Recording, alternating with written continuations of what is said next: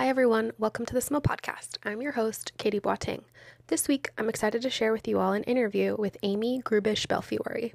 She has an anosmia that was acquired in a unique way. I'll let Amy tell her own story. So here's our interview. Hi, Amy. Welcome to the Smell Podcast. Hello. Thanks for having me. How are you doing today? Very well, thanks. Great. So today I just wanted to chat with you a little bit more. You're one of the very first inaugural um, listeners who sent in your story, which I appreciate. And I just wanted to talk with you more um, for the listeners. So, can we start off? Can you tell us about yourself? Sure. Um, I am the oldest of seven kids. I grew up in a small town in Wisconsin, about a half hour east of the Minneapolis St. Paul area. I currently live in the Twin Cities now. I have two stepdaughters, a daughter, son-in-law, and two grandchildren. I I have uh, interacted with you a little bit via email, and your grandkids sound very adorable. They are. I babysat them yesterday for a full day by myself, and I was exhausted.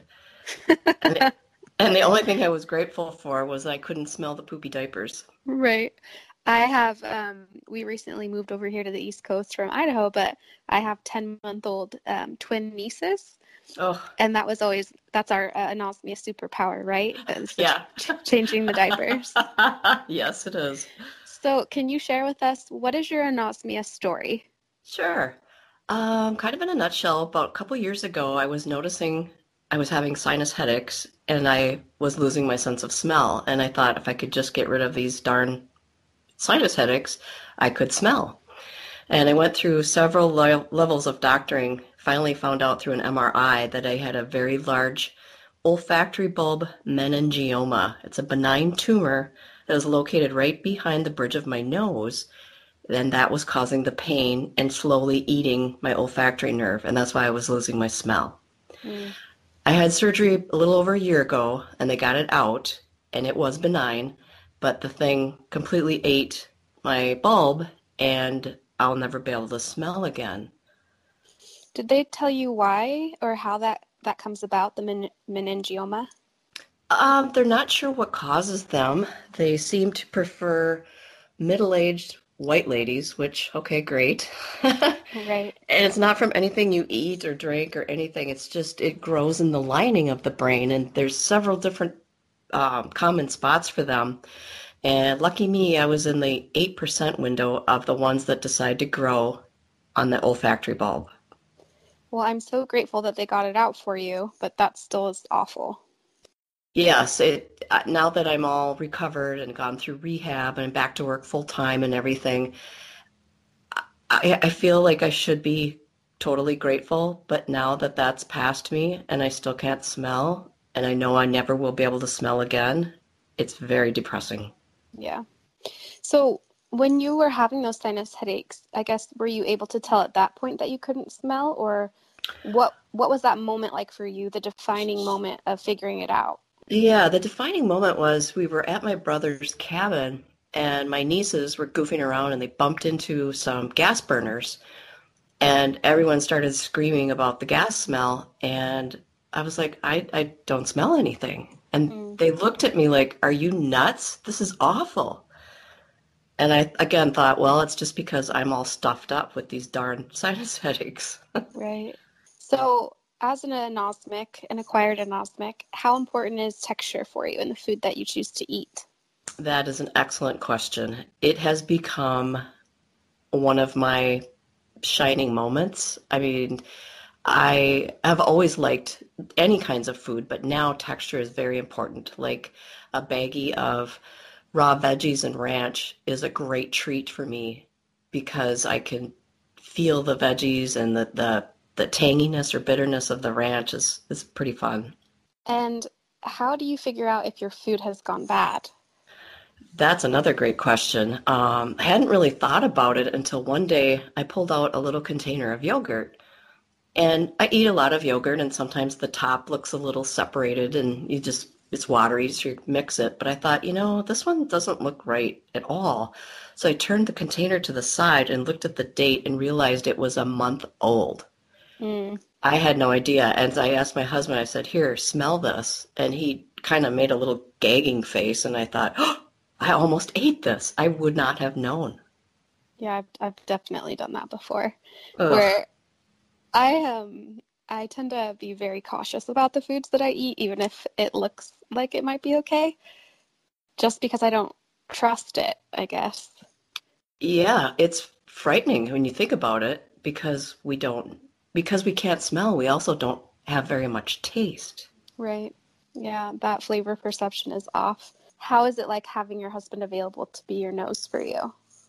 He is wonderful. Um, I ask, I worry so much now. Like, what if our house smells funny? And he'll say, "No, trust me. You clean a lot. It's fine." Mm-hmm. Um, he is good about saying, "Here, honey, you need a breath mint," which I'm like, "Okay, I will never yell at you ever again for telling me if I smell funny." Um, and also the food. Um, sometimes, you know, you've in the years past, you buy like a package of chicken, and you open it up, and it's like, "Ugh, this is off," but it looks fine. So I'm so paranoid of that, and I just he's my you know, instead of a seeing eye dog, he's my smelling nose dog. yeah, I'm very like I uh, I'm very paranoid about chicken. Oh. So, so I yeah. think I always overcook it. Um, was in its own that's its own sad thing. so, what's your most memorable anosmia experience? Well, this or is funniest. Make, this is this is going to be funny. Uh, this past Fourth of July weekend, we had all gone up to my brother's cabin, and my daughter had the two kids, and they don't have garbage service, so we either have to burn it or bring it home. So in the furnace room was a kitchen garbage bag full of diapers from two children from four days. We had this bag of poop. It was gross. Yeah. And so we're getting ready to go home, and I had the furnace door open and I squished the bag to get the air out so I could tie it. And my daughter walked by and she almost threw up. I said, well, we'll just tie it to the top of the van until we get home. But then what we ended up doing is, okay, we found a dumpster in town and we ditched the bag of poopy diapers. so that was my, I was like, I'm the only one that could do this awful job because I cannot smell. Yeah, I always wonder like which jobs, like which occupations it would be beneficial to have anosmia for and I definitely think like sanitation worker would be one of them. Yeah, because we can't smell. I mean, I, I, I would love to get rich from this, but I have no idea what that would be. Let me know if you find out. so, when smell comes up in daily life, with either your family, they're probably know by now. Um, if they're like my family, they may forget and still say stuff about smell. But I guess when smell comes up in daily life for you around people that you don't know as well, do you take the time to explain to them that you can't smell? I, I, you know, depends on the situation. Um, I know what you mean about the people, coworkers and family do forget. And sometimes I lie and just say, oh, yeah, mm-hmm, that smells really good.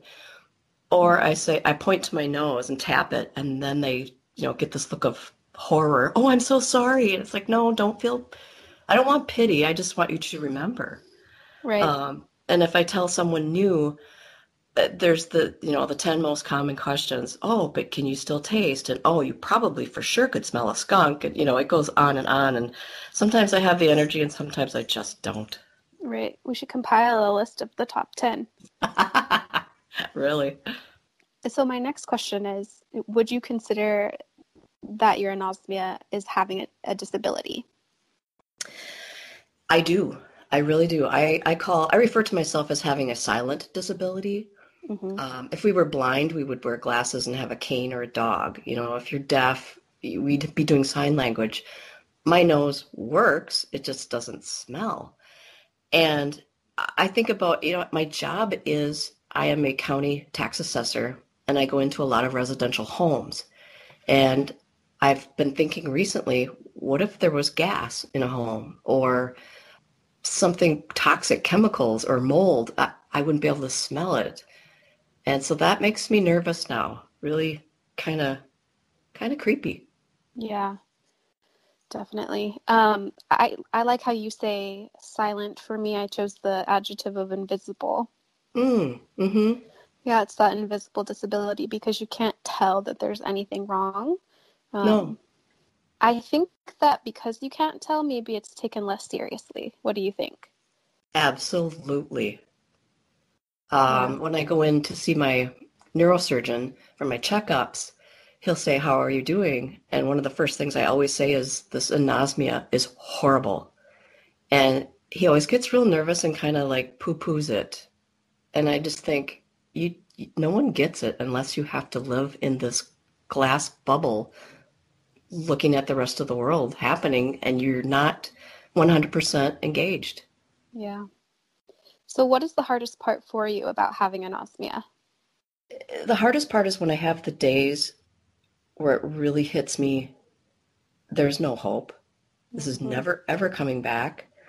Um, I have this bottle of perfume my husband gave me when we got married on our dresser, and I so wish I could smell that perfume. I wish I could smell the grandbabies' heads. I wish I could smell when I'm cooking to see if it's okay. I, it's, it, and I almost want to cry. Mm-hmm. And sometimes I do. It's a cycle. I I'm in denial, and then I cry, get angry, I cry, and then I'm fine. oh, that sounds like you're describing me. I have those days as well. Oh. For the most part, it's pretty. I'm pretty. I'm sure you are as well, but for the most part, I'm pretty good at just kind of going with the flow and not paying that much attention to it. Yeah. And then some days I'm just like, wow, this is really. Sh-. It is. It's horrible, and no one quite gets it. And for me, they keep saying, "Well, you survived brain surgery, and your tumor was benign," and I'm thinking, you know, yeah, but you don't know how horrible living in the glass house is. Yeah. Not knowing, and then also being afraid of what might hurt you. Mm-hmm. Well, hopefully, being able to talk to other people like like you, me and you, hopefully that's helpful. It is very helpful. I've found a Facebook page with thousands of other people and they join every day and they say, "Oh my gosh, I'm so glad I found you people. You guys get it. You understand." And it's a, a peer group that has been extremely comforting. Yeah. Uh, are you part of Anosmics of the World Unite? Uh, no, I have not heard of that one. That's another one that you should check out online. Um, it is on Facebook. And then there's like acquired anosmia and parosmia, and then living well with anosmia. So there's quite a few. Yes, it's it's nice. So with the holidays here, how have your holiday celebrations changed for you since you've become anosmic? Oh boy. Um is that a loaded question? no, it's actually pretty good because we are getting close to Christmas. Christmas is a big deal in my giant family. My husband and I are hosting this year. And I used to get really fussy about what type of scented candles will I have and lotions and soaps, pretty soaps in the bathroom for everyone. And I'm at the store uh, looking at all the selections and the tester bottles and I get overwhelmed and I start to tear up and I I panicked. I didn't buy anything. Yeah. oh, and I I don't bake as much as I used to. You know, I do a few things that my grandma passed down, but eh, the food is not as it, it food is a huge deal in my giant family. We're all really good cooks, but not being able to 100% join in with everyone and you just put on the happy face because that's what we do it's it's tough yeah i know uh, for me like walking into places that are supposed to trigger christmas sensations like um I guess what would be an example? Like maybe the mall, like outside oh. where they have oh. like the Christmas tree or the yeah. perfume section and things like that. It just feels very clinical. Yeah, it's very. I, I got a bunch of Bed Bath and Beyond. No, no, not Bed Bath and Beyond. What's that other one? Um, Bath and Body Works. Yes, Bath and Body Works coupons for all this stuff, and I was like, okay, this means nothing to me. So I gave it to a coworker. I said, "Here, how would would you like this?" And she was ecstatic. And then she said, "Oh, but you are you sure?" And I just said, "Yes." And I turned around because again, I was starting to tear up a little bit because I used to love going in there. Yeah. Or the smell of a Christmas tree, for example. yes. I miss yes. that. We um, were up at my brother's cabin a couple weeks ago, and he had cut down some trees that had overgrown, and we got a wood chipper, and we were throwing all these pine boughs in the wood chipper, and my sister-in-law said, "Oh, it smells like Christmas in our yard." And I just took a deep breath, and I just said, "Uh huh, mm-hmm." Yeah. oh, Yeah. So, I guess with that in mind, like, what are some of your strategies for dealing with those things? Like those little moments during the day where it feels kind of like a like a paper cut, like somebody mentions the smell and it kind of hurts a little bit. Do you have anything that you're able to do that helps you cope with that? sure. And I really like the paper cut analogy. I mean, you're not going to bleed to death, but they sure sting. Right. I usually, I guess I just fake it, you know, fake it till you make it. And then, you know, if it's really bad, I'll just go for a walk or I make myself think, okay, you survived a brain tumor, you have a happy family, you have a good job, you know, just you have a nice big family, lots of friends. And I just try to make myself count my blessings to Yeah. try and not let the anosmia take over who I am. I think that I think uh, I don't know the best way to say this, but it's okay to feel upset about it. And I'm saying that to you as much as I am to myself because I think we feel guilty when we think about how our lives are supposed to be so great and they are and everything is amazing that we feel bad that we're still upset about this one thing. Yes. But I think it, I think it's okay. Like I yes, think we have I- permission to be upset. We do. Um, I see a therapist, and she said I have to think of it as a death and go through the grieving. And she said, you know, you're still, you know, early on it was the denial and then the anger. And she said, eventually, I think over time, you'll learn to rise above it and not Yeah. let it, not let it get me because I'm strong. I'm here. I just can't smell. yeah. So, what would you like um, people who have a sense of smell? And I found out that they're actually called normosmics. What would Oh. you like them to know about what it's like having an anosmia? I would like them to not pity me, but just realize that things are different for me and to help me. You know, if I'm if I forgot a pan on the stove and something's burning, please help me. Or if there's something I shouldn't eat, please help me or get me out of danger Yeah. so that I I might need to be taken care of, but I just want to be treated normally. I don't know. Yeah. And then my last question for you is how can listeners get a hold of you? Sure. Um, I'm on Facebook or um, Hotmail. My my uh, Hotmail address is one word globe home at Hotmail, G L O B E home at Hotmail. Or my name is Amy Grubish Belfiori on Facebook. Can you spell Grubish? Sure. G R G R U B I S H. And my last name is Belfiori. B E L F I O R I. Awesome. Do you have anything else you'd like to end with?